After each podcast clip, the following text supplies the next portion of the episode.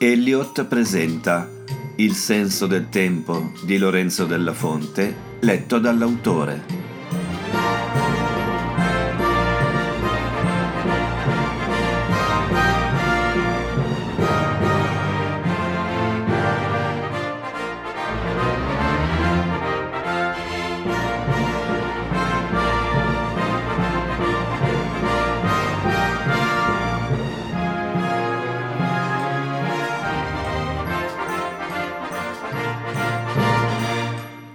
Quattordicesima puntata del podcast. Beaumont, maggio 1867. 1. Julius non riuscì a convincere Paquet a lasciarlo partire per l'Inghilterra, nemmeno con l'impegno personale di vendere più metronomi che poteva. Quel mercato, gli disse il suo principale, non poteva essere redditizio per via della presenza lassù di ben tre produttori londinesi concorrenti. Robert Cox, Barnett Samuel and Kramer e Bill and Wood, che già inflazionavano la piazza. Per di più, era in corso una battaglia legale con tutti e tre, visto che pubblicizzavano i loro metronomi come di Melzel, senza averne diritto, o almeno così riteneva Paquet, che quindi spesso doveva allontanarsi dalla fabbrica per andare dai suoi avvocati a Parigi. Julius era l'unico che potesse mandarla avanti in sua assenza. Anche i dodici dipendenti lo consideravano ormai una sorta di vice capo. Poteva muoversi liberamente anche tra i magazzini, due grandi costruzioni gemelle con la base in muratura e le pareti di legno, affacciate su un cortile nel retro dei laboratori, dove antiche querce davano ombra ai tetti piuttosto trascurati. Uno dei magazzini era usato più regolarmente. Nell'altro Julius entrò per la prima volta un giorno in cui non c'era nessuno in giro. Lo percorse per intero guardandosi intorno e verso il fondo si trovò davanti a qualcosa di simile a un gigantesco armadio, alto più di tre metri, completamente coperto da grandi tendaggi. Trovò un'apertura e scostò le tende, sollevando una fitta polvere che la luce del sole, entrando dalle finestre, metteva in risalto. Tossendo, guardò in alto. Si trattava di una specie di grande altare pagano con una base di legno massiccio, decorata con il dipinto di un qualche dio ellenico o romano su un cocchio trainato da due cavalli. Ai lati si ergevano due enormi colonne, lignee come il resto, con tanto di capitelli dalle fattezze greche. In mezzo a queste una confusione di quelli che sembravano strumenti musicali. Flauti diritti, oboi e clarinetti messi all'impiedi e con la campana verso l'alto, corni dei quali si vedeva solo il padiglione esterno e una gran cassa dietro di loro, trombe e tromboni proiettati al di fuori, tamburi grandi e piccoli appesi a una trave longitudinale, triangoli, piatti e piattini, persino alcune grosse canne d'organo. In cima c'era un architrave decorato e sopra a questo un'imponente aquila in legno con le ali aperte. A Julius venne subito in mente Sisteron e per un istante gli parve che quel rapace cominciasse a muoversi verso di lui. Barcollando, chiuse le tende e se ne tornò al lavoro. Il giorno dopo Julius, incontrandolo in corridoio, chiese al magazziniere informazioni su quel misterioso macchinario.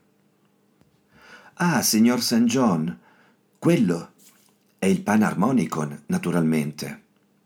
Mm, naturalmente, Martin. Grazie. Ma a cosa serve? domandò scuotendolo dolcemente per una spalla. Quindi voi non lo conoscete? Scusate. È un'invenzione di Melzel, una specie di automa che suona da solo gli strumenti di un'orchestra, anzi di una banda, perché sono solo fiati e percussioni. Risale ai primi anni del secolo. Melzel lo vendette per più di centomila franchi prima di partire per l'America, ma l'acquirente non riuscì a utilizzarlo e quindi Paquet padre lo ricomprò per molto meno, un affare. Si dice che abbia fatto persino litigare Beethoven e Melzel, perché il compositore scrisse un brano che non fu possibile far eseguire, la battaglia di Wellington. Sembra che fosse troppo complesso per la macchina, che si inceppava regolarmente, scatenando le ire del compositore. Noi abbiamo ancora i rulli originali. I rulli? Non li avete visti? Venite in magazzino, ve li mostro.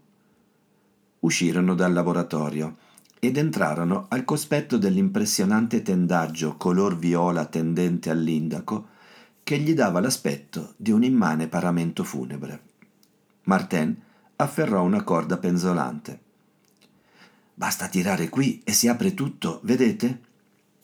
In effetti, le tende si mossero con precisione e la macchina apparve in tutta la sua imponenza. Seguitemi, passiamo nel retro. Visto da dietro, il panarmonicon era ancora più caotico. Cavi e tiranti dappertutto, mantici di ogni dimensione occupavano tutti gli spazi. Una coppia di timpani era appesa in alto. Per terra c'erano quattro cilindri alti quasi come un uomo. L'operaio ne prese uno fra le braccia. Ecco, queste incisioni sul rullo sono, diciamo, le note musicali.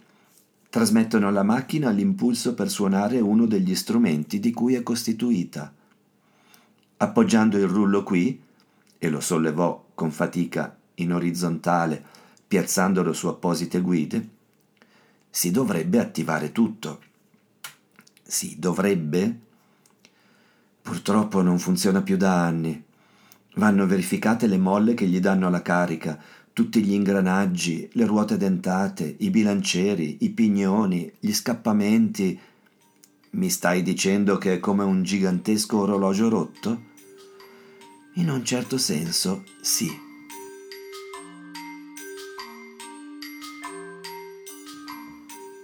2.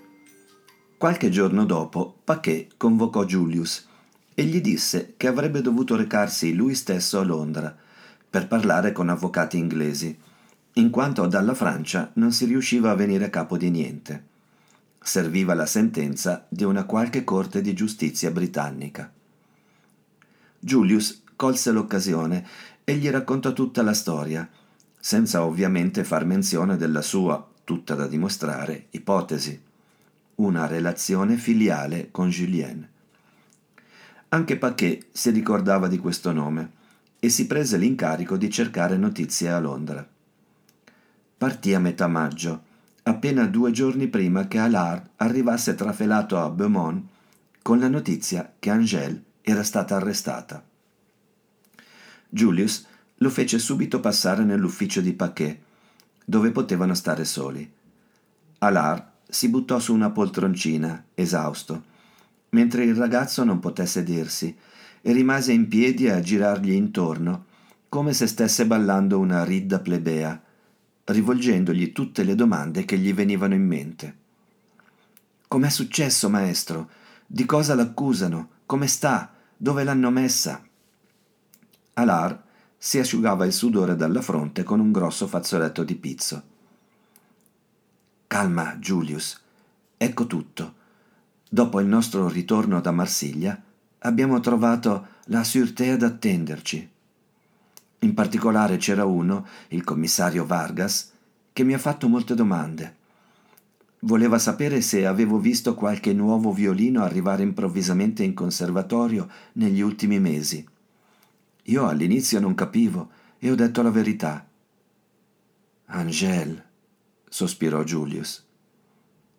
Esatto. Allora lui prima ha voluto vedere il suo strumento, poi l'ha interrogata. Lei ha raccontato di averlo avuto in regalo dalla sua famiglia. Sembrava si fosse convinto. E invece? Il giorno dopo è andato a casa di suo padre che gli ha detto di aver sì regalato uno strumento alla figlia, ma due anni prima, e gli ha lasciato il nome del liutaio da cui l'aveva comprato, cioè Vuillam di Parigi. Allora Vargas è andato a casa di Angèle, l'ha fatta portare al Quai des Orfèvres e le ha requisito il violino. L'ha portato a Vuillam e questi gli ha confermato che non era il suo, concluse Julius. Proprio così. Anzi, ha aggiunto che quello di Angèle era un prezioso violino di scuola italiana, costruito a cavallo tra il 6 e il 700. Probabilmente un Amati, dal valore almeno 20 volte superiore al suo. Cosa che io, ovviamente, immaginavo già, ma avevo creduto alla versione di Angèle. E quindi adesso è accusata di furto. Magari fosse solo quello anche di aver causato la morte della donna che custodiva il violino, una certa Josephine Desprez. Morte? Ma... Julius si sedette, perché le gambe iniziarono a tremargli. Ma cosa? Niente, andate avanti, rispose cercando di non dare a vedere la reazione del suo corpo. Sembra che la poveretta un paio di giorni dopo il furto, abbia avuto un colpo apoplettico che il medico legale ha brillantemente attribuito allo spavento provato la notte in cui Angèle si sarebbe introdotta in casa sua. In effetti, chi la conosceva dice che era molto agitata, respirava fatica, raccontava a tutti del ladro arrivato fino in camera da letto e non si dava pace. È rimasta in stato di coma per un po', poi è morta e il suo decesso ha fatto partire un'indagine. Lunga, ma a quanto pare molto minuziosa.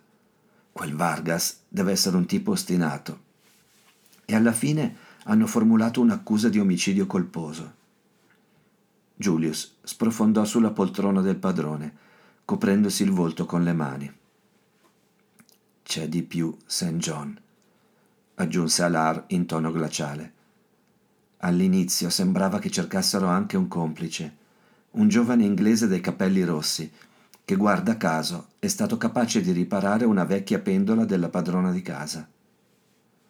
Poi Angèle ha confessato di aver rubato il violino da sola e il commissario le ha creduto perché pare che gli abbia dato dei particolari sul furto che solo lei poteva conoscere e realizzare senza l'aiuto di nessuno come ha aperto le serrature delle porte, per esempio.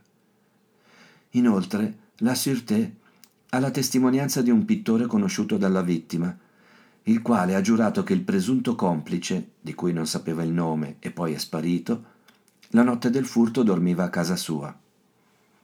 Si dice che sia uno dai gusti, diciamo, un po' particolari e abbia l'abitudine di portarsi bei giovani a letto.